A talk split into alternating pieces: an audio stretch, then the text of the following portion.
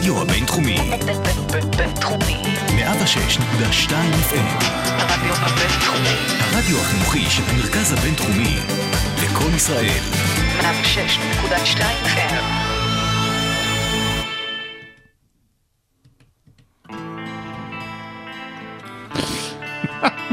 יש פעמים שמה שמגדיר אותנו בחיים זה הבחירות שאנחנו עושים. גם לראשות ממשלה לפעמים לא מספיק not one, not two, ואולי גם not three. פעמים ללכת לקלפי בשביל לבחור את ראש הממשלה.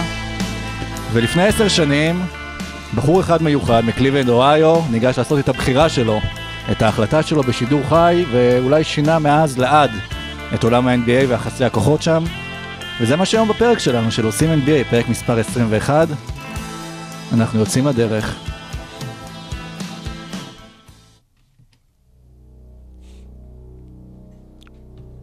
Ladies and gentlemen, welcome to OSIM NBA. Here are your starting five.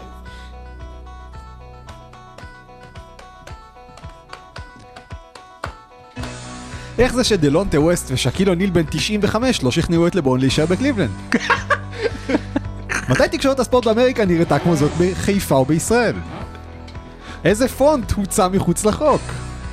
האם יותר קל להיות גיבור אחרי שהיית רשע? ומה הקשר בין ההחלטה לזה ששחקני NBA לקחו לנו את העבודה? להתחיל עם דלונטה ווסט זה כבר להתחיל מעולה. אה, עושים NBA פרק מספר 21, אנחנו יוצאים אה, לדרך. שלום ערן סורוקה, מה שלומך? שלום, עידן לוצקי, מה אה, שלומך? בסדר, בסדר. אה, לא יכול להידבק כן, שם, זה מה. אתה- סופרמן, אתה כאילו מסתובב בינינו כאחד האדם, אבל אתה- אתה אתה מפלצת של כן, נוגדנים. שבינתיים כולם נפ- אה, נדבקים וקורא להם את הנורא מכל, אבל כן. אני שרדתי. שלום שרון דוידוביץ'. שלום שלום, באמת חשבתי על זה, זאת אומרת, אנשים שנדבקו ולא אמורים להידבק שוב, למה אתם בעצם הולכים עם מסכה? למה שלא תלכו נגיד עם זהו, אתה יודע, מייצג את ש- שיזהו המשפחה. לא, ואז גם לא, ואז גם לא, ואז גם לא יבואו אליכם פקחים וכלום. האמת, אני חשבתי על זה, אבל אין לי כוח להתמודד עם הפקח ש... או שלא, שיהיה לכם כזה, אתה יודע, שלוש, שבע, לכם- ארבע, אה, יקראו לכם מספר על היד, אם זה... התחלנו ממש רע. אה, כמו- ש... ש- בלי משה. וזה בלי משה. אה, וזה בלי משה, אנחנו משלימים את מושקו. זה, אה, כן. אנחנו, כן, זה כמו שיש לשחקני NBA כזה תעודת מעבר, אתם צריכים תעודת מעבר כזה, אני 37. כן, אגב, אמן. ראיתי איזה פרויקט מגורים שהולכים למכור אותו, ויש לו כוכבית 3747, וישר חשבתי עליך, אמרתי, נהיית? כן, מותג. ידע- ידעתי שאני קוד של בניין או קוד של איזה... ביקשו מאיתנו היום בלי צחוקים, בלי יותר מדי משחקי מילים, יותר מדי, מעכשיו רק רציני. לא לא לנוח על איזה הדפנה. טוב, היום- כעת מספרו של ראובן פדהצור. כן, טוב, היום הזה באמת אנחנו מציינים אה, בשביעי לשביעי, זה היה... אה, בש- בשמיני- לשביעי. בשמיני לשביעי. 2010. אה, לברון ג'יימס, The Decision, רגע טלוויזיוני מוזר, שאנחנו כבר נדבר עליו, ואנחנו מציינים עשר שנים, ועל זה נקדיש את הפרק שלנו היום. אבל עוד קודם לכן. ועוד קודם לכן, בואו נדבר קצת על מה שקורה לקראת חזרת הליגה, עדכונים למיניהם. כן, יש אה, חמש, שש קבוצות שכבר סגרו את המתקן אימונים שלהם. אמריקה אחרי, מתה. אה, כן. פלורידה. כן, באופן כללי יש שחקנים שנדבקו, כרגע התוכניות נמשכות כרגיל, למרות שכל יום שעובר זה ככה עוד איזה אחוז או שניים לזה שלא תהיה עונה ואלוהים יודע מה יהיה. אה, אני בעיקר רוצה לצטט אה, ציטוט שראיתי הבוקר אצל מעיין אפרת של אה, שחקן בייסבול בשם סם דוליטל. הוא אמר, ספורט זה סוג של אה, תגמול אה, אה, על חברה מתפקדת. אה, reward for functional society. והוא אומר שמארצות הברית היום נמצאת במקום הרבה יותר גרוע ממה שהייתה במארס כשסגרנו את הכל. הוא קיבל את המשפט הזה מהחיות. כן, בדיוק. אה, וכל כך הרבה דברים לא מתפקדים בארצות הברית, האמריקאים חגגו יום הולדת 244 ולהגיד שהחברה שם לא מתפקדת זה ה understatement. של 244 השנים זה מה האחרונות. שוושינגטון וג'פרסון חלמו כן, עליו. כרגע מי שנראה שלוקח his talent to South Beach זה הפנדמיק, זה הקורונה. לגמרי, כן. אה. אני רק אגיד משהו לגבי זה, אני יכול להגיד ממי שעקב מקרוב, כמובן החיים שלו והפרנסה שלו הייתה תלויה בליגות בישראל ובאנגליה ובגרמניה, ליגות הכדורגל. החשש היה לעיתים דומה ובצורה ניכרת כמו החשש שיש עכשיו ב-NBA, אתה יודע, אמרתי אין, אין, אין, תראה מה קורה, אין מצב שייפתח, אין מצב שייפתח, כי באמת זה נראה ככה. בסוף, בסוף יש כוחות, בעיקר כוחות שוק, שגדולים בהרבה ו- ויגרמו לזה לצאת לדרך בדרך כזו כן, כי או בינתיים אחרת. יש חשש, בגלל שהרבה שח- כאילו שחקנים מתחילים לוותר, גם חלק אה, גדולים אה, יחסית, ויקטור אולדיפו אה, ויתר על המשחקים שם. אבל? אבל, אבל לא... ג'ר סמית. שוב, אבל כל אלה שוויתרו, הייתה להם סיבה אחרת, כן. למע... אתה יודע, שהם ככה רכבו על הגל השני. כן. ו- וזה חלק מהעניין ש... ש- שוב, גם אני חושב בימים הכי גרועים שהיו באנגליה, לא היו שם מספר מקרים ביום כמו שיש בפלורידה בימים האלה, אפילו לא חצי. אה, לא, יותר מחצי, אני חושב שבאנגליה הגיעו לאזור ה-6,000, 7,000, 8,000, בפלורידה. כל יום פחות או יותר, ואנחנו קיווינו איכשהו שזה ירד, זה לא כל כך יורד, זה, זה לא עולה יותר, אבל זה לא יורד. לא יורד, כן. וה-NBA באמת תכננו שזה יהיה המקום הכי בטוח בארצות הברית, אדם סילבר אמר, אני לא יודע אם זה יקרה, אנחנו מקווים שזה יקרה, ושרון דיבר על כוחות הרבה יותר חזקים. אני חושב שב-NBA הדבק שמחזיק את הדבר הזה ביחד כרגע, זה ה-Black Lives Matter. בלי זה, אני חושב שכבר היו מוותרים על העונה. כשיש להם את המטרה הזאת, הם באים כדי... אה, למחות על המגרש, למחות מה שנקרא. ולהביא את הכוח שלהם, כשכל אמריקה תסתכל עליהם, הדבר הזה, זה לדעתי הדבר היחיד, אם תהיה ליגה שיגרום לזה להתקדם. לישראל תהיה הנציגה היחידה עם אה, עיתונות שתוכל להיות שם, כי אנחנו נוכל, אנחנו גם הפוד וגם ערוץ הספורט יוכלו לשלוח נציג, שזה עידו גור. כי הוא- יוכל כי הוא. כבר נדבק, אז אה, בשעה זו, הכל- מתוכנן. אם אפשר גם אה, נמסור, אה, כתוב. כן, אה, כמובן אה, החלמה מהירה. לידידנו עידו גור, שהפך להיות אה, רודי גובר הישראלי. רודי גור. רודי גור.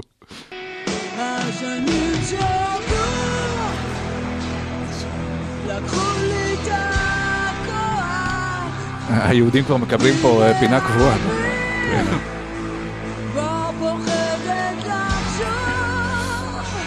כן, אה, בקליבלנד אה, בתחילת שנות 2000 היה אל אחד, שזה היה לברון, שבא לשם בתור The Chosen One, והאיש שאמור להביא לעיר אליפות אחרי כמעט 50 שנים, בסוף זה קרה, כמו שכולנו יודעים. וניסה וניסה, דרך אגב, בשני תארי MVP בדרך, ובסוף זה לא קרה. אתה יודע, אני, אני רוצה, אנחנו עכשיו בפרק המבוא להחלטה, באמת, אה, רק נגיד, אחרי הצחוקים, באמת שההחלטה היא אחד האירועים המכוננים אה, בדור האחרון בליגה, בספר שלנו, נבחרת החלומות, שמנו את זה גם במקום השלישי, מבחינת האירועים הכי גדולים והכי חשובים ב-25 שנה האחרונות, אבל צריך להבין טיפה איך זה קורה. הרי אנחנו מכירים את ה-NBA, אה, אה, זה, זה ליגה מאוד קפיטליסטית, אוקיי? זה ליגה שסחורה עוברת מיד ליד, שאין באמת זהויות שורשיות, למעט הקבוצה שבה אתה נמצא, ועד שנות ה-90, 2000, באמת היית נמצא שם כנראה כל הקריירה שלך.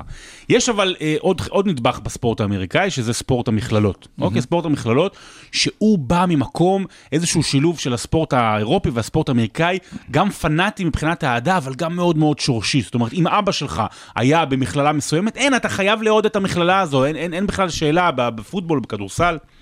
ונוצר מצב, אתה יודע, שמשמיים, באמת, את צ'וזנמן נשלח משמיים, שהוא יליד קליבלנד אוהיו, ששיחק בתיכון בקליבלנד אוהיו, אה, ובעצם מצליח להגיע ל-NBA, כשיש לקליבלנד את הבחירה הראשונה, והיא כבר, מה, הייתה 40 שנה? כמה זה היה? 40 שנה?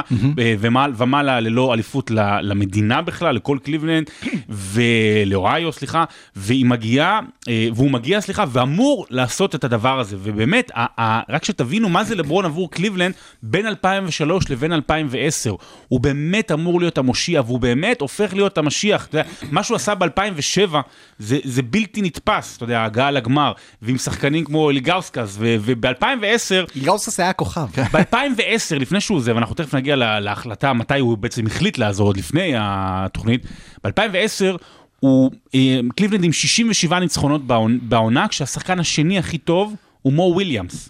עונה אחרי זה, בלעדיו, הם מקום אחרון בליגה. אז רק תבינו, אה, צריך להבין מה זה קליבלנד אה, ללברון ולברון לקליבלנד, ואז משם להגיע לסערה הגדולה. ושוב, תבוא. גם לא ספציפית על לברון או על ההחלטה, אבל uh, עדיין זה דבר עצום שכל כך הרבה uh, תקוות תלויות בך מגיל 16, משער של של ספורט אילוסטרייטד ולעמוד בהם. הזכרנו את זה גם כמה פעמים בפרקים קודמים, זה, זה מטורף, ולקחת את כל העיר על הגב ובאמת לעמוד בציפיות האלה, ובסוף שוב, הוא הביא את האליפות הזו, אבל צריך לזכור, אבל זה בפרק אחר. זה בפרק אחרי זה ברווח, אבל אה, שוב, זה מדובר בילד בן 18, שמקבל אחריות של 40 שנים על, על הגב שלו. כן, אה, אה, תיקונצ'יק לשרון, הוא נולד באקרון, אוהיו, שזה האזור של קליבלנד. כן, כן, זה, סליחה, זה לא סליחה. קליבלנד עצמה, זה, זה האזור שם, אבל הוא מאוד מאוד היה קשור, ו- ושרון צודק בקטע הזה שהיה עליו עול של ציפיות, היה עליו הייפ מטורף, כמו שלא היה לאף שחקן אחר. זה תחילת עידן האינטרנט, זה אפילו עוד לא תחילת עידן הרשתות החברתיות, אבל כולם מצפים שלברון הולך לקחת את קליבלנד לגדולתה. ואז קליבלנד, קבוצה שבאמת לא, הייתה לה קבוצה טובה בסוף שנות ה-80, תחילת ה-90, מרק פרייס, בראד דו, בראד דוהרטי, לארי ננס וכאלה, לא ידעו אף פעם מה זה לבנות באמת קבוצה שלוקחת אליפות. ופתאום יש לך את לברון ג'יימס, שאתה מבין שאתה חייב למקסם אותו ואתה חייב לשים סביבו את הדבר הטוב ביותר, וקליבלנד מחתימה את מייק בראון. בתור מאמן מגיע עם אה, רקורד מאוד מבטיח, מהר מאוד רואים שהאיש הוא מאמן הגנה טוב, שחקנים אוהבים אותו, אפס יצירתיות בהתקפה, ומעט מאוד יכולת אה, אה, להסתגל לשינוי, גם בראון היה אז צעיר, ראינו אותו מאז מתבגר, או מגיע לגולדן סטייט, עושה שם דברים, מאמן טוב בסך הכל, אבל כנראה שלא המאמן שלברון היה צריך בשביל לקחת אליפות. על זה, בתור manager דני פרי, קליבלנד עושה בשנים האלה מהלכים, כן, היא איכשהו ניצחה 67 משחקים כשמו וויליאמס הוא השחקן השני הכי טוב שלה, אבל בניסיון לבנות את ה- את ה infrastructure הזה מסביב ללברון, הם מחתימים שחקנים כמו שאקיל אוניל שבא to bring a ring for the king, אבל שאקיל היה- אוניל בן 37. כן, 37, 38, משהו שזה כזה. 15 שנה אחרי שהוא היה לא שמן. כן, בדיוק. הוא, הוא היה שם ככה סוג של הוואי, והיה דלונטה ווסט, שהיו את כל הסיפורים עם האימא וכל מיני דברים כאלה, ו- ו- וג'יי ג'יי סיפור? היקסון, לא. אה, היה סיפור. ג'יי ג'יי היקסון, שלא יודע אם אתה זוכר, הייתה לו... נכון, ברעננה, הוא היה. ברעננה. אה, בני כן. בני השרון, הייתה לו איזה כן. אפיזודה בישראל בזמן של השבתה.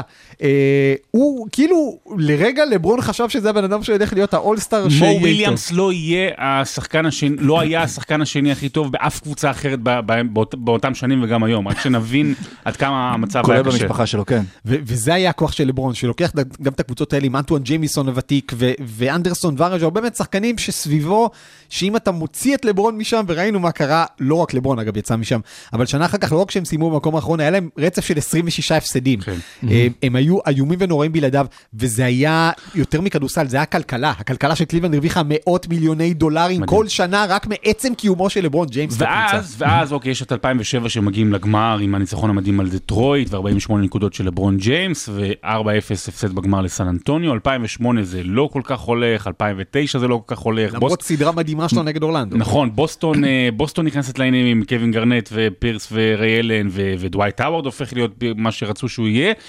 ואז קורה משהו ב-2010. חצי גמר המזרח, נכון? אה, קליבלנד נגד אה, בוסטון, קליבלנד מפסידה, 2-4, ו... ואחרי כל מה שדיברנו, אחרי כל מה שהוא עשה, אחרי המאות מיליונים, אחרי מדינה שלמה שהולכת אחריו, הם שורקים לו בוז. כי, כי, כי זה ככה אנחנו אוהדי ספורט, זאת אומרת, אני לא בא אליהם בטענות, אנחנו ככה אוהדי ספורט. הוא אומר, מה, אבל עשית כבר 67 ניצחונות, מה, למה שלא תגיע כאילו לפחות עוד פעם לגמר? כבר, כבר עשית גמר, למה שלא תגיע לטבק? למרות שחכות שבע שנים לבוז זה יפה, כבר היום אצלנו אחרי אה, משחק אחד. לא, זה לא היה כן. בוז רגיל, זה כן. היה כאילו כבר נמשך, ותקשורת, ופרשנים מבקרים, ופרשנים אה, מקבלים את זה, אתה יודע, מאנשים, וטוקבקים, ובוז, והוא יורד לחדר הלבשה, והוא מוריד את החולצה, ויש תחושה שכבר שם הוא קיבל את, ההחלטה, ואז בעצם אנחנו מגיעים ל- ל- לקיץ הזה, שהיה מאוד מאוד דרמטי, שהיו כמה קבוצות שרצו אותו.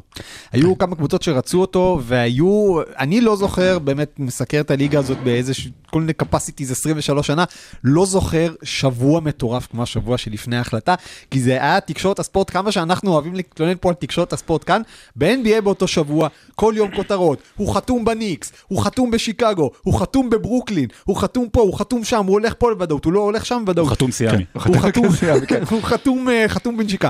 הוא חתום בכל כך הרבה מקומות, ובאמת התקשורת שם יצאה מה- מכליה, כי זאת הייתה החלטה מאוד משמעותית. לברון בן 25, 26, אה, שחקן שהוא פעם בדור, אה, ואולי פעם ביותר מדור, בשיא קריירתו, בשיא תהילתו, אה, עם כל המטען הרגשי הזה, ועם כל זה... בידיעה ש- שאלה, אתה יודע, לקראת סוף ימי קובי בריינט. זאת כן, אומרת, זה- כן. זה- זה גם יש פה נדבך. זאת אומרת, נכון.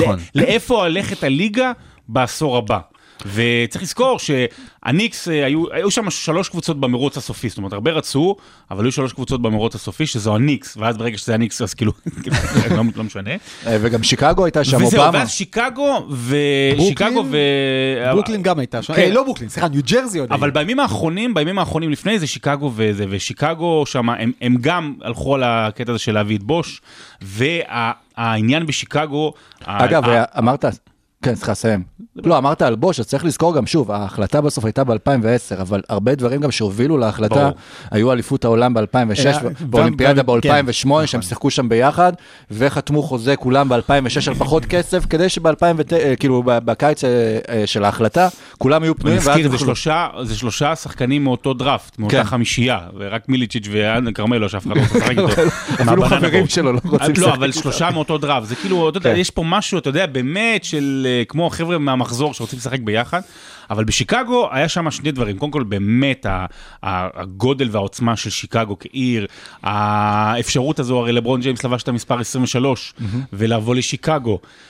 למייקל ג'ורדן, למקום של מייקל ג'ורדן, ואובמה, הנשיא, שהוא אוהד פומבי, והמשיכה העיקרית הייתה להביא את דוויין וייד. דוויין וייד יליד שיקגו, ושיקגו כמעט הצליחה גם להביא אותו בסופו של דבר, אבל מה שגרם לו אה, לשנות ברגע האחרון ללברון ג'יימס את, ההחלטה שלו, זה פגישה עם פט ריילי. ופט ריילי, אנחנו נעשה פעם אחת פרק עליו, כן. כי, כי הוא כמאמן, גם כשחקן, אבל גם כ general manager, בן אדם ששינה את הליגה בהרבה הרבה מובנים, והוא אומר לו, תשמע, אתה תהיה מג'יק ג'ונסון שלנו, דוויין יהיה קובי בריינט שלנו, ובוש יהיה קווין גארנט שלנו.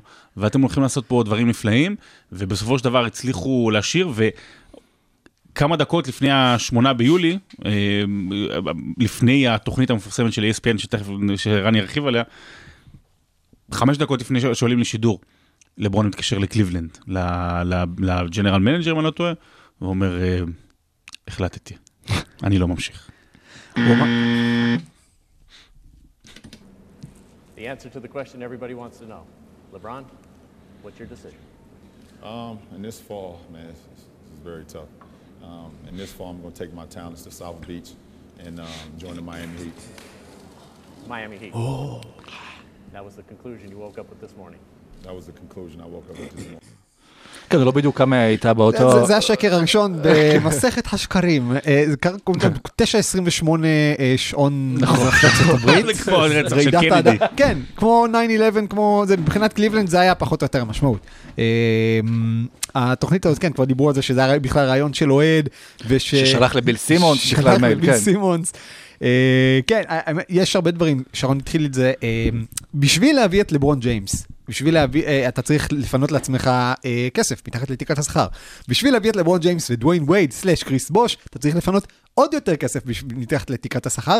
בשביל להביא שלושה כוכבים, אתה צריך שלא תהיה לך קבוצה. כן. וזה מה שמיאמי עשתה בימים שלפני. כלומר, זה היה שם מהלך אחרי מהלך, ראית את הדבר הזה נרקם, הם פשוט זרקו עוד שחקן, זרקו עוד שחקן. אגב, דקואן קוק, היום בנס ציונה, היה אחד השחקנים האחרונים שמיאמי ויתרה עליהם. זה אה, כמו הביטלס החמישי, כן. אתה יודע שזרקו אותו לפני.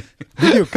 אמ, ושיקגו, מה שדובר, שיקגו היה לה מקום לשני שחקנים, לניקס היה מקום לשני שחקנים, כלומר צריך לזכור שמשהו כמו 4-5 קבוצות בליגה פשוט פירקו את הכל, בנו, אה. פשוט כן. בנו מבנה שיאפשר להם לקלוט את לברון ועוד כוכב.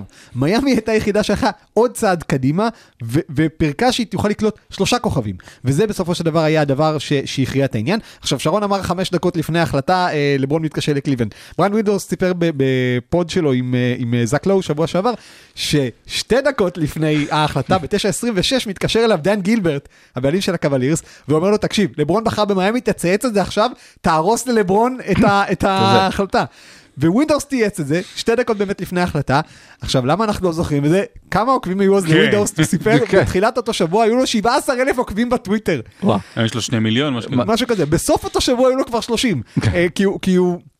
אנשים באמת חיכו לכל רמז וכל דבר וכל זה, ונזכיר, יום לפני כן וייד ובוש מודיעים שהם הולכים לשחק במיאמי, ופתאום התחילה האווירה כזאת, גם סטיבן איי סמית, גם אלן האן מהניוזדיי, ככה מתחילים לדווח שהוא בדרך למיאמי, אה, ואז התחושה הזאת באמת מתנקזת לאותו רגע. אני חושב שגם חשוב אה, לזכור מה הביא באמת את לברון להחלטה הזאת שם, זה בעיקר גם קשור לפמליה שמלווה אותו, למאבריק קרטר ו- ו- ולריץ' פול. זה חבר'ה שמלווים אותו מאקרון מגיל קטן, והוא גם תמיד אסף אותם לא בתור פמליה סתם חבר'ה שנותן להם כסף וזה, הוא דאג להציב אותם כשצבר כוח במקומות חשובים, ריץ' קרטר, אה, ריץ' קרטר, ריץ' פול הוא שם אותו אה, בסוכנות השחקנים שלו כדי שילמד מה זה להיות סוכן, את מאבריק קרטר הוא שם בנייק כדי שילמד ניהול של תוכן ו- וקידום.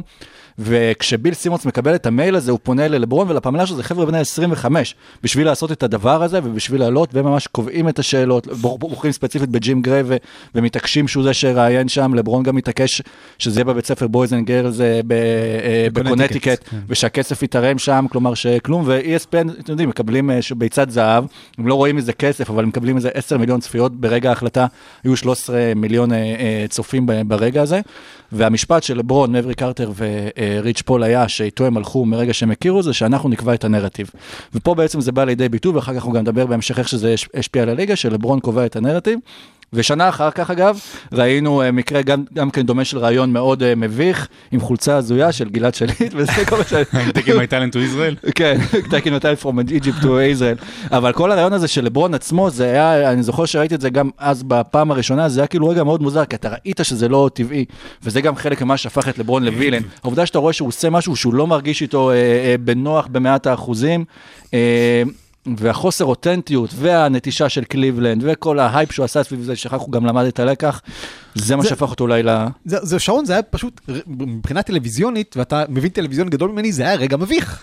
זה היה רגע מאוד מאוד מוזר. תראו, אם, אם יש משהו אחד שלברון ג'יימס מצטער עליו, והוא גם אמר את זה, זה, זה הדרך שבה הדברים נעשו. זאת אומרת, כשהוא חזר לקליבלנד זה היה מכתב אישי, וכשהוא עזב את קליבלנד שוב... כשהוא הלך ללייקרס זה הוא- כבר הוא- היה פקס. הוא, הוא הבין, וגם אף אחד לא יעשה שום דבר כזה. דרך אגב, אני אתן לזה רק אנקדוטה מעניינת. אה, אה, 15 שנה לפני כן, באיזה נאום כזה מול הבית ספר, חצי מסיבת עיתונאים, אבל כול מול, מול הבית ספר שלו, קובי בריינט, נכון. אומר, I'm taking my talent to the NBA. זאת אומרת, המשפט הזה המאוד מאוד אגוצנטרי כבר נאמר בעבר, לא בטוח שלברון ציטט מזה, אבל זה רק אה, באמת אומר חלק מהסלנג. אבל תראו, הת- התוכנית הזו היא מראה, ה- ה- הרעיון הזה של התוכנית הטלוויזיה הזו מראה קצת את... אה, מי זה לברון ג'יימס, ומה זה לברון ג'יימס, ולמה זה הפך להיות דבר כזה עצום וגדול ושנוא ואהוב כאחד. אנחנו מעדיפים, אנחנו כ- כמה- כ- כאנשי תקשורת ובכלל כאוהדים, מעדיפים שיהיה כזה ערב. זאת אומרת, זה ממש, כאילו, וואו, בואנה, זה כמו lottery, כמו דראפט, אתה יודע, זה, זה, זה, זה אדיר, זה אדיר, זה רגע טלוויזיוני, מבחינה הזאת זה אדיר. אתה רואה גם- גורלות נקבעים לך מול העיניים. זה אדיר, אתה יודע, אתה, אתה, אתה, כל הקטע בספורט היום שאנחנו מדברים עליו, שהוא לייב, הוא מחזיק, הוא מחזיק את אה, ענף הטלוויזיה חי, כי רק חדשות, שגם את זה אתה יכול לקבל כבר במקומות אחרים, והכל שאר זה סדרות ונטפליקס, ואתה יכול להקליט הכל. ספורט זה הדבר היחידי שאתה יכול לראות בלייב. לכן מהבחינה הזו זה היה המצפ... המשדר הכי נצפה באותו שבוע, דרך אגב, בארצות הברית. ולברון, אתה יודע, אתה יכול להגיד שזה ציני או לא. אה, נתר- נתרמו שם באותו ערב 2 מיליון דולר וחצי לכמה עמותות, כולל עוד 3 מיליון דולר וחצי מפרסומות, שכל הכסף הלך, אה, דרך אגב, לצדקה. אגב, ול- בקהל שם אה, ישבו הילדים, כאילו שהביאו אותם בתור איזשהם ניצבים, וקניה ווסט. קניה ווסט גם קניה היה? ווסט היה שם, כן, הנשיא הנשיא הבא של הברית. כן. אני חושב שדיברו על זה שאחד השחקני ה-NBA לעתיד אפילו ישב שם בקהל, אני לא זוכר מי. בטח ג'ייסון טייטום, הוא תמיד, הוא כמו פורסט גם של ה-NBA, נכון?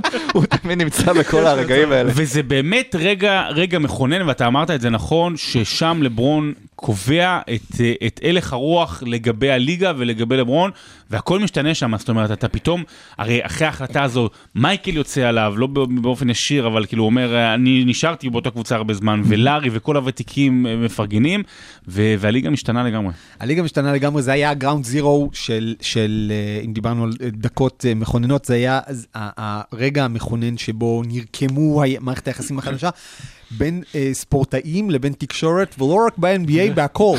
אה, כי, כי באותו רגע זה היה כאילו קצה הקרחון, זה היה כמו ברגע שבסרטים שהגיבור על פתאום... מבין מה יש לו, פתאום שם את הגלימה פעם ראשונה, כאילו, אני לא צריך. אתכם בכלל. כאילו, מי, מה, למה, למה אני צריך תקשורת? למה. אני צריך... אני צריך איזה עיתונאי אחד, שניים שיהיו תחתיי, יודע, בשביל שזה, אבל בשביל היום יום יום, בריין ווינסטון וכאלה. אבל לא צריך, דרך אגב, זה הפך להיות, אה, שנאו אותו, את לברון אחרי זה, אנחנו תכף נגיע גם למסיבת עיתונאים, ששם, אה, לא מסיבת עיתונאים, ההצגה כן. בכלל שנאו אותו, אבל מאז אה, מדברים תמיד על הקשר החם בין ESPN ללברון. נכון. שבכל הדירוגים תמיד הוא היה עוד בשלב מוקדם, תמיד נורא גבוה. וקובי כאילו שלחתי להם נמוך. גם מכתבים, לא רק לך בטוויטר, על הדירוג של קובי.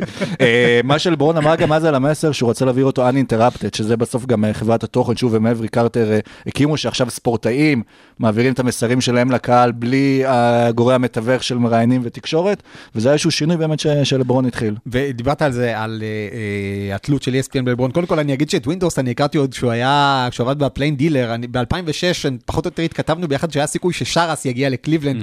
היינו ככה חברים כמה שנים לפני שהוא נהיה האיש שכולם יודעים שהוא לברון ומגיע לדמות של ווינדהורסט ב-Game of Zones.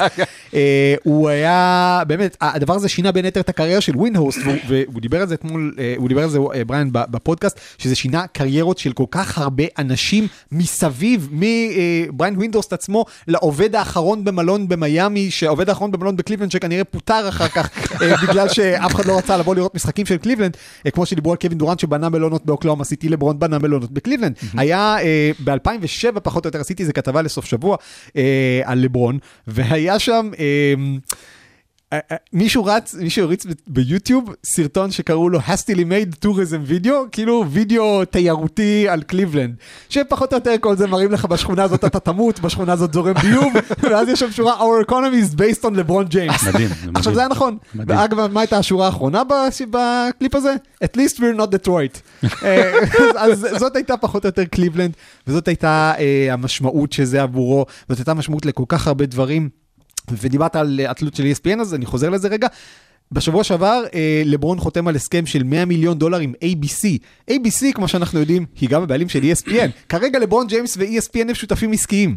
כן. אה, עד ליברפול. כדי כך, כן, וליברפול, פחות או יותר, אה, הכל- הכל הכל מתחבר הולך לו. ביחד. אגב, סליחה, גם ה-decision שעכשיו הוציאו ESPN, אפילו שם הם לא הצליחו לקבל את התגובה הרשמית של לברון, כי הוא עשה קטע משלו פשוט, שיושב עם החבר'ה שלו והם צופים ב-decision ומדברים על זה. זה כמה שהוא שולט זה גם ב-ESPN. זה- זה החלטה שלו לעשות אחרי עשר שנים. השנאה פה ללברון מתחילה. אה, ואתה יודע, זו הייתה הפעם האחרונה שבה שריפת חולצות הייתה אותנטית. מאז הכל זה חיקוי, באמת. מאז הכל זה בשביל, יודע, בשביל הלייקים הזה, ווואו, תראו, שם זה היה הכי אותנטי שאפשר. הכעס של אוהדים כלפי לברון ג'יימס היה אמיתי, זה משהו שה-NBA לא הכירה. תראו, זה לא פעם ראשונה שמנסים לעשות סופר טים. אה, כשב-82 פילדלפיה הביאה מיוסטון את אה, מוזס מלון, אז ולהצטרף לדוקטור ג'יי, אז בסך הכל שחקן אחד, אבל מבחינת ה-NBA זה היה ה-super team. כשב-2004 הלייקרס, סליחה, 2003 הלייקרס הביאו את גרי פייטון בן ה-500 וקארל מלון בן ה-750 ללייקרס עם שאקיל וקובי, אז מבחינתם זה היה super team, כי הנה אתם מביאים שניים, עזבו שהם כבר, אתה יודע, כבר לא בעניינים. אה, אנשים זוכרים שפייטון זכה באליפות במיאמי? אני חושב שזה, אתה יודע, זה נכון. נראה לי, זה פריט טריוויה שאנשים לא זוכרים. ב-2008, כשקווין גארנט וריי אלן הצטרפו, זה היה כאילו super team, אבל איכשהו זה עבר בגרון. קודם כל כי זה לא נעשה בצורה כזו, אבל זה עבר בגרון כי, לא יודע, הם גמרו חוזה, זה היה וכאילו זה היה... תהליך, בוסטון, דני איינג' במשך שנים אגר בבוסטון בחירות דראפט שחקנים צעירים כדי כן. גם להביא אמרת, אותם ולהביא את זה. בגרנט מנסות אין לו מה לעשות, גם ריי אלן במילווקי אין לו מה לעשות. זה גם בא מהצד של, שוב, של ההנהלה, של ה-organization, זה לא... ו, וזה בוסטון. זאת אומרת, אתה אומר, שם מותר, שם ה-super team הראשונה הייתה ב- בבוסטון בשנות ה-60. ואז מגיע לברון ומשנה את החוקים ברמה הזו של אה, איך, איך, הכוח הוא בידיים של השחקנים, ופתאום באמת, אנחנו רואים, את- אתה יכול לראות עשר שנים, בעשר שנים מה קרה, עם דורנט בגולדן סטייט, וראסל ווסטברוק ב- באוקלהומה, ואחרי זה ביוסטון, ופתאום זה הפך להיות משהו שבשגרה, והיום מדברים על יאניס, ל, לא יודע, ללייקרס, וזה, אוקיי, זה נשמע זה, אבל הגיוני, או לילארד שיבוא ללייקרס בעונה הבאה, אם תהיה עונה הבאה, ובמובן הזה, לברון, השנאה אליו הייתה אותנטית, היא הייתה אמיתית, כי הוא באמת, אנשים, אני לא אוהב ש, שאשתי רוצה לשנות, אשתי רוצה לשנות נגיד, אה, בוא נשנה את הספה. או את השטיח, זה קשה לי. אז תחשבו עליי כאוהד ספורט, או אחרים כאוהד ספורט, אנחנו לא רוצים שישנו לו את הדברים, ולברון הזיז את כל הרהיטים בסלון. זה היה מוזר, שוב, לאנשים כמו שאתה אומר, שרון, שבאמת השחקנים הם אלה שקבעו פה, הם אה, אה, סידרו את הפרי אייג'נסי, הם החליטו שהם רוצים לשחק ביחד, זה עניין של חבר'ה, ושוב, רגילים ל-NBA שלפני, של ה-90 ושנות ה-80, שאין, שוב, גם אה, מג'יק ולארי חברים, אבל במגרש יש יריבויות ולא ישחקו ביחד לעולם, והם קבעו את העניין הזה, וזה כל כך הרגיז אנשים, שיצא מכתב של דן גילברט, אה, שחלק גם אמרו שהוא סוג של גזעני, כביכול שחלק הגדירו את זה בתור העבד שבורח אה, ל... מה, ל- ל- לבעל המטע. לבעל המטע. כן, אה, שגם כנראה כאילו הובילה אה, לאח- לאחד מהשינויים באיך ששחקנים מתייחסים לליגה ולבעלים, שעכשיו זה board of governors, אה, ואולי גם חלק מהמחאות של היום. ו- ולא רק הזעם, אה, בהמשך למטאפורה של שרון, זה לא שלברון הזיז את הרהיטים בבית, לברון עזב את הבית ולקח את המפתח. אה, הוא הוא פשוט, זה היה המדינה שלמה רואה איך הסוויט-הארט שלה עוזב אותה בשידור חי, זורק אותה לטובת ה- ה- השירה היפהפייה, כן, זה גם לא הלטינית, לא האקזוטית אה, בדרום. הולך לשחק עם החברים שלו במקום עם הקבוצה שהשקיעה בו כל כך הרבה כסף, שכמובן כל מזה לא היה נכון, אם הייתם בונים סביבו קבוצה נורמלית, כנראה שהוא היה נשאר. אבל זה כבר עניין אחר, כמו שדיברנו. אה, היה שם באמת זעם, ו- ולא רק המכתב של דן גילברט, לא רק היה זועם, הוא היה, הוא כתב אותו בפונט קומיק סאנס. שאם אם אתם, כאילו, כל מי שעבד קצת בוורד, זה פונט שאתה משתמש בו פחות או יותר לקומיקס, ל- לכל מיני ספרי ילדים אולי. וכשהוא כתב את זה, זה כאילו אמרת, אוקיי, מה עבר על דן כן. גילברט? It make no sense. It makes no sense, שום דבר מזה לא make sense, ונזכיר, זה לא רק היה המכתב הזה, לא רק זועם, לא רק so called גזעני, לא רק font, הוא כתב שם שקליבלנד תזכה באליפות לפני שה-self-proclaimed King ג'יימס, ג'יימס שהכריז על עצמו, Self-proclaimed. כן, כן, האיש שהכריז על עצמו, כן, האיש שהכריז על עצמו כמלך ייקח אליפות, כמובן שקליבלנד בארבעת, בארבע העונות ה- שאחרי זה לדעתי לא ניצחה באותה כמות משחקים כמו שמיאמי ניצחה פחות או יותר בעונה אחת, לא נדבר, לא נדבר להגיע לפלייאוף. זה, זה היה מכתב שהיה בו כל הזעם שהיה עצור בתוך קליבלנד התפרץ במכתב הזה של גילברט. אגב, ארבע שנים אחר כך, כשלברון חוזר לקליבלנד, עוד רגע נגיע לזה, בימים שלפני, המכתב הזה נעלם באופן מסתורי. מהעמוד הרשמי של הקבלירס, מה- מהאתר הרשמי של הקבלירס, זוכר. וזה היה איזשהו סימן שאנשים אמרו שיכול להיות שזה... זה איך אמרו על, אה, על פרינס כשהוא שינה את השם שלו? The artist formerly known as כן. אז זה player formerly known as the king. עזב את אה, קליבלנד.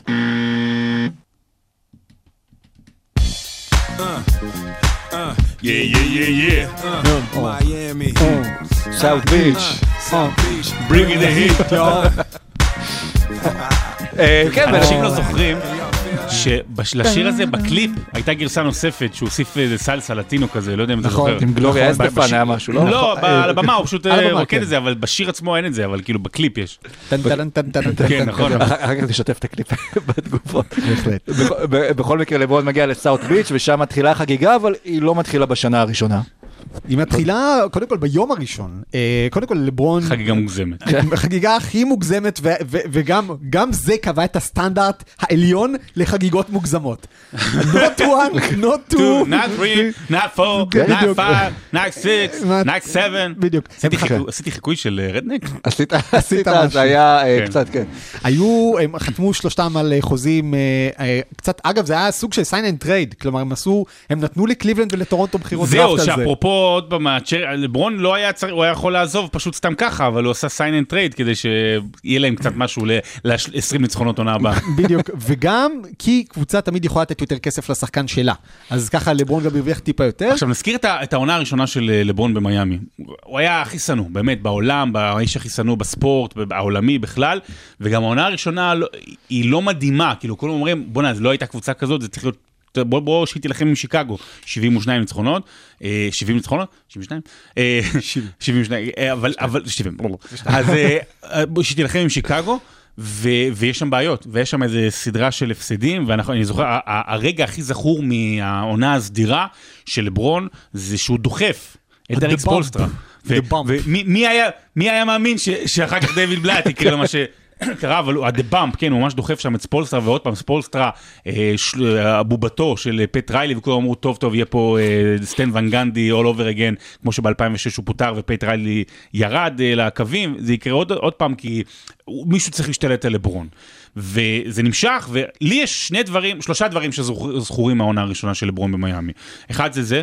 שתיים, זה במצב של שתיים אחת יתרון, בסדרת הגמר מול דאלאס, שהם מגיעים הפיבוריטים והגלקטיקוס והכל, שהם, הוא ודוויין וייד יוצאים מחדר הלבשה אה, לקראת האימון קליעות, ומחקים את דרק נוביצקי, כזה בזלזול, כאילו שהוא מאיר טפירו כזה, שהוא כל משתעל. נוביצקי היה חולה, אני חושב, באותו יום. היה חולה וזה, כן. וכאילו מחקים אותו ויורדים עליו, זה התחיל מדוויין וייד דרך אגב, אבל גם.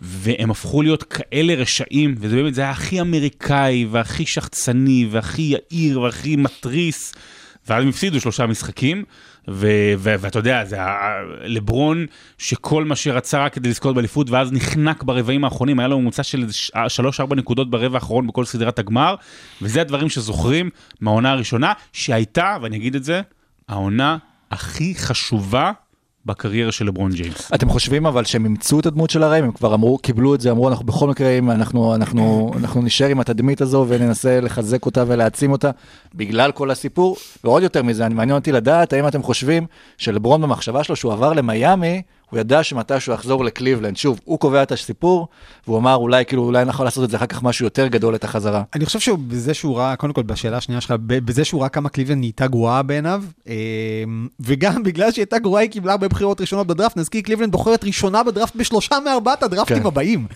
אה, מה שאפשר לה לבחור את אה, איש העולם הגדול אה, אנדרו ויגינס, את איש העולם השטוח קיירי אירווינג, ואת איש אלוהים יודע איפה הוא בעולם היום אנטוני בנט. מעולה!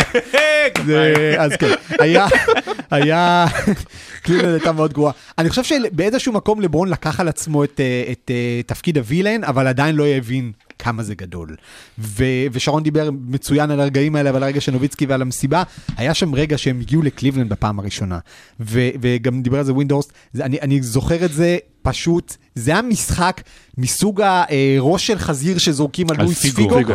אה, כי הבוגד חוזר לקליבלנד בפעם הראשונה, והקהל שם, כמה שאנחנו יודעים על קהל של NBA, שזה קהל של קונצרטים זהו, זה לא, אין דברים כאלה ב-NBA. שם זה היה משחק אה, ש, שהרגשת את השנאה באוויר, וראית את השלטים, וראית את השריקות בוז עם כל החטאה, ולא משנה שמיאמי הייתה קבוצה פי עשרה יותר טובה מקליבלנד באותה שנה. אה, ו, ו, ו, וזה היה רגע שבו לברון הבין מה זה להיות the villain. ו, וסיפר גם ווינדורסט, שבאותה סדרת גמר, לברון ישב וקרא את כל המאמרים שכתבו וקטלו אותו. וזה גם כנראה השפיע עליו איזשהו פסיכולוגית, כי אנחנו זוכרים, דאלאס, אותה קבוצה הייתה באמת אחת הקבוצות הכי מרגשות שאני זוכר. אמ, לא רק בזכות נוביצקי, אני זוכר מסדרת הגמר הזאת את בריין קרדינל. בן אדם שהכינוי שלו היה השרת. אמ, כי הוא באמת היה שרת. הוא היה סוג של כן, הוא, נראה כמו השרת של הבית ספר. שכחתי ממנו.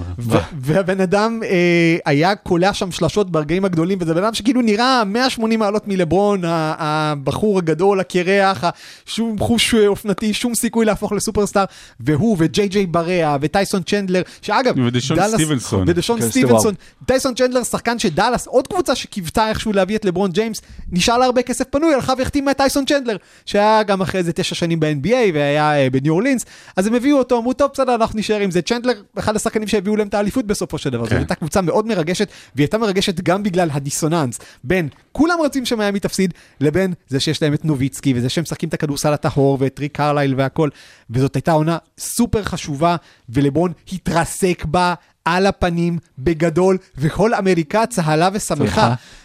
ומאותו קיץ התחיל השינוי בלברון.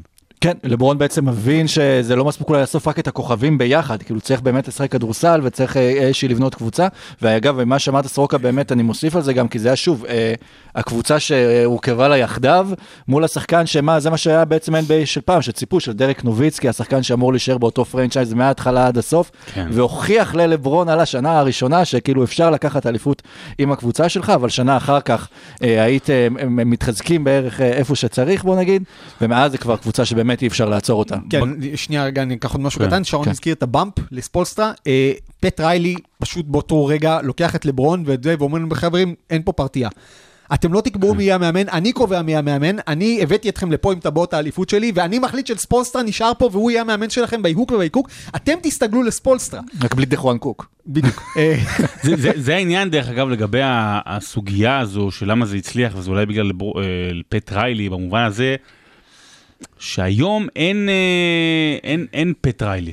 זאת אומרת, יש, כאילו, לא. הוא לא, כאילו, לא, הוא חי במיאמי והכל טוב, אבל, אבל אין, יבוא דורנט ויעשה מישהו כזה, או יבוא יאניס ויעשה דבר כזה. לא בטוח שיהיו היום, הכוח הוא כל כך רב אצל השחקנים, לא בטוח ש- שיעמדו. ואני רק רוצה, שת, אני, אפרופו The Last Dance, שנבין מה לברון עשה, ומה עם פט ריילי ומה הוא עשה. זאת אומרת, בסוף שנות ה-90 זה היה לגיטימי ש general manager מצליח ככל, ככל שיכול להיות, ומאוד מאוד מצליח, יעמוד ראש בראש מול השחקן הכי טוב בהיסטוריה. זאת אומרת, אתה יודע, אוקיי, היה קרב והוא יצר, אבל, זה, אבל, אבל הוא עמד, הוא כאילו נלחם מול, ה, מול השחקן הכי טוב בעולם שרצה וזה, והוא, והוא גם לא, לא כופף ידיים, והוא ניצח דרך אגב, ה general manager. זאת אומרת, הוא החליט. 12 שנה לאחר מכן, זה לא יכול לקרות שוב המצב הזה. אין היום general manager שלא יתכופף בפני שחקן, ולברון ג'יימס לוקח את הקיץ הזה של 2011, הולך להתאמן עם אה, האקים אולג'ואן, אה, מתחיל לעשות לעצמו משחק פוסט שכמו שלא היה לו הרבה הרבה, הרבה, הרבה זמן. נזכיר שזה גם קיץ ארוך כי יש את ההשבתה. אה, ואתה יודע, 2012-2013 הם זוכים באליפות בקלות, אתה יודע, היה שם מאוד מעניין 2012 אוקלאומה. נגד אוקלאומה, אבל אה, מאוד מאוד צעירה, ו-2013 כמובן עם אה, ריי אלן, אבל שלוקח שנתיים אליפות. בעונה האחרונה גם רואים שכבר יש איזושהי עייפות, עייפות החומר, וגם אין מזגנים בעולם בסן אנטוניו, בסדרת הגמר, ובאמת הם מפסידים לקבוצה טובה יותר. זאת אומרת, אין, יש, יש תלונות מאנשי סקיפ ביילס, איך קוראים לזה? סקיפ ביילס. ביילס, סקיפ. סליחה. מהז'רגון הזה של כאילו, אוקיי, אתה תמיד צריך לזכות באליפות, אבל ההפסד אליפות שם די מובן, וזה כאילו בא בקלות, אבל אף פעם לא, לא מכניסים את הארבע שנים האלה של מיאמי בתחרות של השושלות הגדולות או דברים כאלה. היא לגמרי שם, זאת אומרת, מבחינת הכדורסל, מבחינת העוצמה. למרות ששוב. האליפות של סן אנטונו שבס- שבסוף חתמה את התקופה, היא הרבה יותר זכורה, כי זה גם היה כדורסל אחר, שוב, זה לא היה כדורסל כן. של כוכבים, זה היה כדורסל של פופוביץ', עם הסיסטם שלו, שעובד, ולא משנה מי תרכיב עכשיו מולי, אנחנו הולכים לקחת את הסדרה הזו, ויש הרבה כוכבים בתוך הסיפור של מיאמי, שכאילו שאחר כך, מה שלברון עשה השפיע עליהם, זה הטנדר, אה, ואחר כך אה, ראינו את דורנט הזה, ו- וגם את ווסטבורג בהמשך, ואת האליפות שלקחו ללברון בסוף, אה, הקבוצה של של סן אנטונו, עם אה, קוואי שם, אה, ואחר כך אנחנו גם יודעים מה- מה קרה איתו. אה, אחת הסיבות ששרון אומר בצדק שלא זוכרים את מיאמי בשושלות הגדולות זה שבדרך כלל אנחנו בני אנוש אנחנו זוכרים את ההתחלה של הסיפור והסוף של הסיפור. ההתחלה של הסיפור דיברנו עליה, הסוף של הסיפור היה מעורר רחמים. מי- הגמר הזה היה פירוק, אין דרך איפה להגיד זה את היה ההפרש הכי גבוה המצטבר שהיה, אני חושב, למנצחת על על המפסידה בגמר. אני חושב שבזמנו זה היה ככה שיח. משהו כזה, כן, וזה, וזה היה פשוט אה, לראות מכונה מול שאריות. אה, במיאמי באמת היה לה עדיין את וייד, את אה, בוש, את לברון, כולם כבר אה, בגיל 30 פלוס, ומסביב היה צוות מסייע שהיה כבר מאוד מאוד זקן. אגב, צוות מסייע, מיאמי כן ידע להתחזק במקומות הנכונים, וזה אחד הדברים שלה, והיה שם מייק מילר וריי אלן ו- ושן באטיה, ו- וקריס אנדרסן, הבירדמן, כן. שאנחנו בעיקר זוכרים אותו מהקליפ של ה Harlem Shake, אה, אבל ברגע שקריס אנדרסן הגיע, הוא נתן למיאמי ערך, נוסף, ערך מוסף, כי עד אז הסנטר הפותח שלה היה פחות או יותר ג'ואל אנטוני, אה, שגם... שחקן קנדי לבש מספר 50, היה לו מין ראש ביצה כזה, אה, ו- וברגע שהם הביאו את קריס אנדרסן, פתאום נוסף עליהם אלמנט של ריבאונד התקפה. ואנדרסן, נכון, הוא לא היה שחקן שהיה לו יותר מדי אה, לתרום. דניס רודמן שלהם. בדיוק, הוא היה דניס רודמן גם מבחינת כל האישיות, מבחינת קעקועים, מבחינת uh, הקוקואיות בראש, אבל הוא נתן להם את האפקט של הריבאונד התקפה, שכבר היה קשה עוד יותר לשמור עליהם, למרות שלא הייתה לו קליעה. וב-2014 דיוויד בלאט הולך לאמן את קליבלנד. וכולם מאושרים, יש בחירה ראשונה, אנדרו ויגנס הולך להרכיב שם קבוצה חדשה וצעירה, מביאים את המאמן ולברון מחליט, וואו, זה המאמן שתמיד רציתי לשחק תחתיו. דן גילברט מוריד את המכתב כמו שסורוקה הזכיר קודם, ובפחות דרמה, הרבה פחות דרמה, יוצאת אה, ידיעה I'm coming home, שמשנה את כל פני NBA ומשנה את, אה, את קליבלנד, ולברון חוזר הביתה להביא את האליפות. בתור רגע- הגיבור. זה היה רגע גאולה שלו. זאת אומרת, זה היה באמת הרגע גאולה שבו אומרים, אוקיי, הנה הוא חזר הביתה, אז, אז קליבלנד סולחת לו, והוא עושה את זה בצורה הרבה יותר נעימה ונחמדה, אז, אז לא נשנא אותו יותר. ו... יותר נכון, זה תחילת רגע גאולה, כי הגאולה עצמה מגיעה ב-2016. ואני חושב שצריך לזכור את זה, אני אגיד את זה עוד פעם בסוף, אבל עם כל השנאה שיש ללברון, וכל הטרוניות, ובאמת יש דברים, אתה יודע, ש, שהם לא נחמדים שיצאו מכל ה decision הזה. אתה יודע, אנחנו, לפעמים זה כוח מוגזם מדי, ואי נאמנ, אי, אי נאמנות, ולפעמים כאילו זה לא כוחות, אתה יודע, דברים כאלה. הוא סיפר סיפור נפלא. הוא סיפ... כולל דאלאס, וכולל הסוף במיאמי, וכולל ההתחלה בקליבלנד אחר כך. זה סיפור ספורט שכל עיתונאי וכל אוהד ספורט חולם עליו שיהיה לו במהלך חייו כ- כ- כמתבגר ספורטיבי, אני אגיד את זה, לאורך 7, 8, 9, 10 שנים. זה מקרה נדיר באמת של, של סיפור שתופס אותך להמון המון שנים. כן, כמו במיאמי, ואולי גם אה, בהמשך, כמו בלקרס, השנה הראשונה של לברון, הוא אה, אה, לא מביא בה את, את התואר, למרות שהוא מגיע לסדרת גמר מול מה שמתחילה להיות השושלת של גולדן סטייט. והוא נשאר שם כמו ב-2007, על זה הוא ואתה יודע... כן, הוא ומתיו, אני לא יודע איזה קבוצה הייתה. את קבוצה כן. השחקן השני הכי טוב. כן, בלי קיירי, בלי קווין להב, שנפצע במהלך סדרת הגמר שם. לא, לא, נפצע לפני נגד בוסטון. וקיירי במשחק הראשון. נגד בוסטון, קלי נכון. אוליניק קלי לקח אוליניק את הכתף של. קווין לאב ושמע אותה אצלו בבית. נכון. איזה חודשיים שלושה. אה, ובסוף הוא מחליט לי, לברון אה, להיפטר אה, אה, בלאט, הוא כבר אין לו את פטרלי על הראש שיחליט לו ויגדיר לו שאני המאמן כאן, מביא את האלו.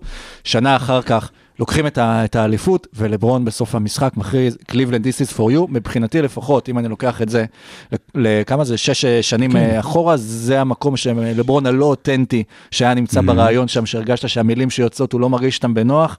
זה משתחרר על לברון האותנטי, שהנה עמדתי ביעד שהציבו לי עוד בגיל 15, גיל 16, והנה זה קרה, ומעכשיו אין עליי שום אה, קוף על הגב, אני משוחרר מכל הכבלים, אני יכול לעשות, גם אם אני אעזוב את קליבלנד, כמו שקורה בהמשך, יסלחו לי כי עמדתי ביעד שלי. אנחנו זוכרים את uh, I'm Coming Home, את המאמר שכתב לי ג'נקינס בספורטס אילוסטרייטד יחד עם לברון uh, כרגע מאוד יפה, והוא באמת היה רגע הרבה יותר יפה כשמשווים אותו למה שקרה ארבע שנים קודם. אבל לברון בא לקליבלנד, ושוב ראינו מה ההבדל בין ניהול של פט ריילי לניהול של דן גילברט, ומי שהיה אז דיוויד גריפין, שהיה באמת...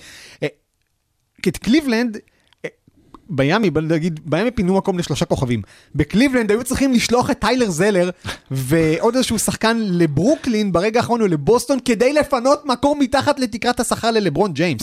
הם כל כך לא היו מוכנים שהוא יבוא אה, מבחינה. אתה יודע, אה, באמת, נזכיר קליבלנד של אותה תקופה אה, עם ויגינס, עם, עם השחקנים הצעירים. כבר מבינים, אוקיי, אנחנו הולכים עכשיו לשנים של בנייה, אבל סוף סוף יש לנו עם מה לבנות. בא לברון ג'יימס על פנים של דיוויד ודייוויד, אה, ו, ופשוט משנה את הקבוצה. מביא את קווין לאב, אה, אה, אה, שומעים אותי אגב? כן. יש, אני, יש לי קטיעות כאלה. מה אמרת? אה, כן, כן, שומעים. אוקיי. אה, מביא את אה, קווין לאב על הראש של אנדרו ויגינס, אה, ביי, שולח אותו למינסוטה, פחות או יותר, אחר כך תוך כדי העונה מביא, אה, באמת, גריפין ובלאט עשו שם שינויים נכונים בקבוצה, הם הביאו את טימופיי מוזגוב שהיה אז... פעם שחקן מאוד כן. חשוב ב-NBA, אה, ו- והביאו את אה, ג'יי אר סמית', אה, שבאמת עושים את השינויים תוך כדי, ו- ובונים קבוצה טובה, אבל זה הכל היה תוך כדי תנועה הרבה פחות מתוכנן ממיאמי, הרבה יותר מאולתר. גם שיגידו שלברון הביא חברים שלו, בסדר, זהו, חברים זה שלו, העניין אליפות. אה, פט כן. פט ריילי בנה את מיאמי, לברון ג'יימס בנה את קליבלנד, זאת אומרת, זה הנרטיב נכון. ש- שנשאר מה- מהחזרה הזו. נכון. וממשיך שם, ובסוף כבר רואה שהאליפויות, אה, גולדן סטייט בינתיים בונים איזושהי אה, מעצמה, ולברון רוצה להמשיך לספר את הסיפור שלו, וגם במקביל מפתח את כל העסקים שלו, את חברות התקשורת, חברות... אה, תוכניות. התוכניות, כל חברות התוכן, ומגיעה ההחלטה השלישית של לברון, ששוב, כל פעם יש איזושהי דעיכה בתורת ההחלטה, בפאקס שיוצא, שהוא עובר... לא פאקס, זה היה ציוץ של קלאץ'. נכון, של קלאץ' ספורט, כן. כן. שהוא עובר בעצם אה, ללוס אנג'לס לייקרס, והפעם זה עובר בשלום. כי הוא עשה את אה, מה הוא כבר שצריך. עשה את שלו. כן. כן, ואף אחד לא ממש הופתע, ו- והיו מספיק bread crumbs, כמו שנקרא. ראינו כבר שנה לפני כן את הלייקרס נותנים לקנטביוס קולדוול פופ אה, חוזה שיסדר את המשפחה שלו חמ- 57, ד- 57 דורות קדימה, רק כי הבן אדם הוא באותה סוכנות של לברון. וראינו את הלייקרס באמת עושים הכל, אה, כמה שמג'יק עשה דברים כן. עקומים, הוא בסוף איכשהו גם גם צריך אף להביא את אחד לברון. לא כעס שלברון עוזב, כי ראית מה קורה לקליבלנד בסוף, אתה יודע, זה קיירי עזב, ונשאר שם רק קווי להב, וקווי להב היה באמת נוראי. וזה- חלקי חילוף של קווי באמת, כאילו, נסגר מעגל. ב-2018, לברון נשאר עם קבוצה לא הרבה יותר מדי שונה מהפעם הראשונה שהוא הגיע לגמר ב-2007. כן. אה, ומה שאנחנו גם רואים עם הזמן הזה, ואנחנו עכשיו נבוא גם לדבר על זה עוד רגע ברגע הרביעי, שלברון ג'יימס פתאום בקלאץ' ספורטס, אתה רואה ששחקנים מתחילים לחתום שם, ואיכשהו מוצאים את עצמם אה, בתוך הקבוצות. באופ- באופן מסתורי. כן, שימו לב להחתמות אה, שהאחרונות של קלאץ' ספורט אה, לשחקנים שהיו שם, ואולי תוכלו לחזות איך יראו הלייקרס אם לברון יישאר שם. טריי יאנג, טריי יאנג, אה, בשבוע בדיוק. שעבר הלך לקלאץ' ספורט, ולברון בעצם, שרון דיבר על זה שאף אחד לא כעס, באמת אף אחד לא כעס, לברון כבר בשלב הזה הוא גיבור, הוא עשה את כל המסע מהכי גרוע בעולם להכי טוב בעולם, ומהכי שנוא בעולם להכי אהוב בעולם. אני חושב שב-2010 גם המעריצים הכי גדולים שלו שנאו את מה שהוא עשה, ב-2016 גם מבקרים הכי גדולים שלו עמדו ולפחות השתהו ב- ב- ב- עמדו בהשתאות, ואמרו אוקיי. מה שהוא עשה עכשיו נגד קבוצת 73-9 של גולדן סטייט, אחרי פיגור 3-1 בגמר, כשהקבוצה שלו בבירור פחות טובה מזאת של אה, זה, כשהוא נותן שם סדרת גמר אפית, אפית, במיוחד משחקים 5 עד 7. אגב, גם עוד סגירת מעגל, אחרי משחק 4, גולדן סטייט, בלי דרמון גרין כבר, שמושעה למשחק, מגיעים הביתה, עושים ללברון את הזובור שלברון ווייד עשו לדיק נוביצקי חמש שנים קודם, צוחקים עליו שהוא בכיין, וכבר באים ומוכנים, אה, מה שנקרא, להוציא את, ה, אה, להוציא את, הש, את, את הסרטים, ויאללה, ויאללה, חוגגים אליפות. ואז לברון וקיירי אירווינג נכנסים ל zone של החיים שלהם, שלושה משחקים. הצגות פסיכיות אחת אחרי השנייה, ולוקחים את האליפות. אני חושב שאחד המימים הכי מפורסמים בתולדות הספורט מאז, זה שלברון יושב עם האוזניות שלו, ולמטה יש את הכתובית, אה, no one ever had a comeback for כן. 3-1 פיגור, פתאום הלכה לי כן. האנגלית שלי עם פיגור הקורונה. 1-3. פיגור 1-3, כן, ולברון יושב עם האוזניות, כאילו חושב על זה, ואז לוקח את האליפות. אני חושב עוד משהו קטן לפני שנעבור לרבע הבא, זה שלברון גם שינה את הסיפור שלו, מלשים את עצמו במרכז, כמו שזה היה ב-decision, הוא התחיל לעשות הרבה מסביב, התחיל לעשות את התרומות, את הבתי ספר, התחיל לבנות את הדמות שלו בעצם אה, מחדש, זה התעצם בקליבלנד, זה התעצם עם האליפות, ועכשיו לברון זה גם הרבה יותר משחקן כדורסל שדואג רק לכישרון שלו, זה כאילו, יש לי דמות שיכולה להיות יום אחד נשיא ארצות הברית. to the world. To the world. בדיוק. The world.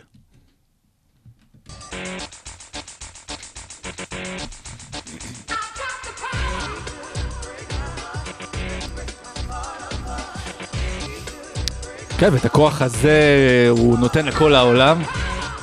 סנאפ, זה השם שלו. כן. את הכוח הזה הוא נותן אה, לכל העולם, וגם מלמד שחקנים שדברים יכולים ללכת בדרך שלכם אם אתם רוצים, וזה משהו שעכשיו אנחנו רואים שינוי ביחסי הכוחות של הליגה. אני מבחינתי מדרג את שלושת הרגעים הכי לברונים אה, שלא עשה לברון בליגה בסדר הבא. אחד, אה, בדיוק שנה אחורה מהיום קוואי לנארד עושה לברון ומביא את פול ג'ורג' איתו לקליפרס כשהוא מכריח אותו לוותר על שנתיים בחוזה כן. אה, באוקלהומה סיטי ולהצטרף בקליפרס. באמת, אני כאילו, אתה יודע, אנחנו כל כך הרבה זמן בלי, שכחתי בכלל שהוא בקליפ. כן. אה, זה מספר שלוש. מספר שתיים זה קווין דורנט ב-4 ביולי או 5 ביולי 2016 מודיע בעיתון, ב- בז'ורנל, אה, ב Players' Tribune, שבבעלותו. בבעלותו הוא מודיע שהוא הולך לגולדן סטייט ולמה זה רק במקום השני כי במקום הראשון חמישה בספטמבר 2018 דמיאן לילארד מודיע בטוויטר שקריס היינס עובר מ-ESPN ליהו התהפכו היוצרות, השחקנים כבר לא רק יודעים, השחקנים כבר מודיעים על מעברם של אנשי. תקשורת ממקום למקום, והשחקנים היום, דה מבום. והיום אנחנו כל כך נהנים מהתוכן שיוצרים השחקנים עצמם, החל מה Players' Tribune, לזה שוינס קרטר מודיע בפודקאסט שלו, על זה שהוא פורש, לזה שסי.ג'יי מקולום יש, ולדני גרין יש, והרבה פעמים הסיפורים הטובים יוצאים מזה ששחקנים מראיינים שחקנים. שום דבר מזה לא היה קורה בלי The Decision. צריך לזכור שזה ארצות הברית, שאנשים שם מאוד גם יודעים לגשת לתקשורת, זה תרבות שצומחת עם התקשורת, בגלל זה גם השחקנים זה עובר להם אה, בטבעיות, ושוב, גם חוץ לגבולות אה, ארצות הברית, אה, בדיוק גם אתה שיתפת ופרגנת לעומרי כספי, שעכשיו בא ופתח את הפודקאסט שלו, שנותן לעצמו בעצם לספר את הסיפור, לראיין את מי שהוא רוצה, לראיין את אנשי התקשורת, לאו דווקא שראיינו אותו, והשחקנים מבינים שהקהל רוצה להקשיב להם, וכאילו גם מעבר ל-just to dribble. במובן מסוים גם, אה, אתה יודע, זה נותן כוח עצום לשחקנים, ואני רואה את ה-decision וכל מה שקרה שם גם כחלק מהמאבק שהגיע אחר כך בהשבתה ב-2012, 11 בעצם 12, במובן הזה שבהשבתה הקודמת ב-99 השחקנים נראו כווילן, אוקיי, כאנשים הרי לטרל ספרויל, כמה שנה, שנתיים אחרי, תן, איך אני יכול, how can I feed my family עם 20 מיליון דולר לעונה או משהו כזה. באמת, הם, נתפסו כרעים, כאילו, מה אתם, אתם מרוויחים כל כך הרבה, מה אתם באים לבקש יותר? ומאז ארגון השחקנים הפך להיות כל כך חזק בליגה, וה, וה, וה, והשחקנים מרוויחים יותר, והשחקנים מקבלים גם הרבה יותר, אה, נאמר את זה כך, אה, כוח ועוצמה להשפיע, וזה מביא אותנו לימינו אנו, ודיברנו על זה בפרק של המחאה החברתית, על כך האם, האם זה נכון שהם ירצו לא לחזור לשחק, או קיירי, עזוב קיירי, שהם ירצו, שהם ירצו אה, לבוא להגיד, אנחנו עכשיו לא משחקים, כי אנחנו צריכים לתת קול למחאה. להפך, הם צריכים לחזור לשחק כדי לתת קול וביטוי ולהמשיך, כי זה לא מושלם, את המגמה של המקום, אולי בכלל בארצות הברית, אבל בוודאי בספורט האמריקאי, עם הכי הרבה כוח לשחקנים בליגה שרובה... אה, שחקנים, רובם שחקנים שחורים, אה, בליגה שבה בסוף שנות ה-70 הרחיקה את הקהל בגלל שיש שחקנים שחורים, והיו דיבורים על אלימות ועל סמים, ועשתה את המהפך המדהים הזה ב-40-45 שנה, וגם מסתכלים על השחקנים הללו אה, באמת בצורה אחרת, האם הם עוצרים הכל, או כמו שרן אמר לגבי העניין של ה-Black Lives Matter ומה שהולך להיות, ואתה יודע, זה הולך להיות על ה- על המגרשים והכל, אה, זו ליגה שבה יש כל כך הרבה כוח לשנות דברים, לא רק בכדורסל. וזה גם מתחבר לכל התהליך שלברון עשה, שוב, מההחלטה שהוא בעצם, אה, אז היה גם תגובות של מלא מהקהילה האפרו-אמריקאית, שאמרו שזה, מבחינתם דווקא השידור זה העניין של העצמה ושחרור, זה מה שלברון שידר להם, והנה עשר אה, שנים אחר כך, אנחנו רואים, אה, אני לא זוכר מי מהשחקנים היה, זה שאמר את זה, אחרי שקרי אמר שלא רוצה לשחק, ובאו ואמרו, אנחנו נעשה את מה ש... אה, אה, פטריק בברלי, אנחנו נעשה את מה שלברון יגיד לנו לעשות, והנה המנהיג של השחקנים בא ומוביל אותם. אף אחד לא יודע אם הוא אמר את זה בציניות או לא לא. בציניות, אבל גם אם כן וגם אם לא, זה מראה את העוצמה. עופר שלח, אה, שלפני שעלה על כותרות בנסיבות אחרות, כתב יום אחרי זה טור, עשינו עמוד במעריב, עמוד לדעתי 11 אה, או 13, על ההחלטה של לברון, ו- ואני כתבתי את החלק האינפורמטיבי, ועופר שלח כתב טור שהכותרת שלו היה משהו כמו המשוגעים עברו לנהל את המוסד. וזה היה קצת ה-old man takes, אה, ואני שוב מאוד מעריך את שלח ואת פועלו, אבל זה היה סוג של טור מנקודת המבט של הבעלים על זה שהסדר השתנה. ואני חושב שמכיוון שאנחנו תמיד מדברים על ההיסטוריה, ואנחנו מזכירים את זה הרבה פעמים בהקשרים שונים, כ- ככוחות מתנגשים, כמגמות, שצד אחד בא וצד שני בא, וצד אחד בא וצד שני בא. אז ה-NBA של קוד הלבוש, ה-NBA של השחקנים, אנשי העסקים, הייתה... אה, אותו רגע של היבריס שגרם לזה ששנה אחר כך הבעלים החליטו לזרוק את המפתח לים ו- ו- ובילי הנטר שהיה אז יו"ר ארגון השחקנים היה נורא נהנה להתנצח עם דיוויד סטרן כלומר זה היה זה קצת כמו רן ארז ש- שאתה יודע שהוא קיים רק כשיש שביתות בילי הנטר ידעת שהוא קיים רק כשהשחקנים אה, מסת- מתכסחים עם דיוויד סטרן ו- והיום ו- ומה שקרה אחר כך אדם סילבר היה תיקון. הסיפור שהשחקנים בעצם סוג של מכריחים, עוזרים לסילבר להבריח את אה, דיוויד סטרן. ו- ו- וזה שהיום אנחנו מגיעים למצב שהשחקנים ובעלי הקבוצות, או מושלי הקבוצות, אה, באמת בהרמוניה כל כך טובה, שהיו קצת סדקים כשחלק מהשחקנים לא רצו לחזור לשחק, אבל בסך הכל מערכת היחסים בין השחקנים לבין בעלי הקבוצות, אה, כמו שאמר את זה אה, אה, יואב דובינסקי לפני כמה פרקים, הם שותפים עסקיים. לגמרי, והם במעמד שווה, והם יודעים איזה כוח יש אחד לשני, ויש מין דטנט כזה שזה 50-50, לא רק חלוקת הכנסות, אלא גם חלוקת כוח. כלומר, אנחנו יודעים שאלה משלמים את הכסף, אבל הכוח נמצא גם אצלנו. אה, מהבחינה הזאת, אה, חלק מזה שהליגה היום במצב טוב יכולה לצמוח, יש אמון הדדי, זה בגלל שלברון ג'יימס עשר שנים אחורה היה כזה חרא של בן אדם. לקח את ההחלטה הזו הנכונה אה, בסוף לברון ג'יימס. אגב, גם באותה תקופה, אני זוכר שדיברו על זה גם בסרט עליו, שדויד סטרן בכלל לא רצה שניסו כולם להוריד את, את ESPN, לעשות בכלל את השידור הזה, עד שכאילו דויד סטרן הבין, שוב, יש לך שחקן אה, שהמוביל בליגה שלך שהולך לקבל 10 מיליון צפיות עכשיו על הליגה שלך שכולם הולכים לדבר עליה, וזה גם חלק משינוי התקשורת של, אה, של ה-NBA, ששוב, שזה אולי גוף התקשורת, ספורט בארצות הברית אה, הכי מוביל, וזה הרבה בזכות השחקנים שמובילים שם.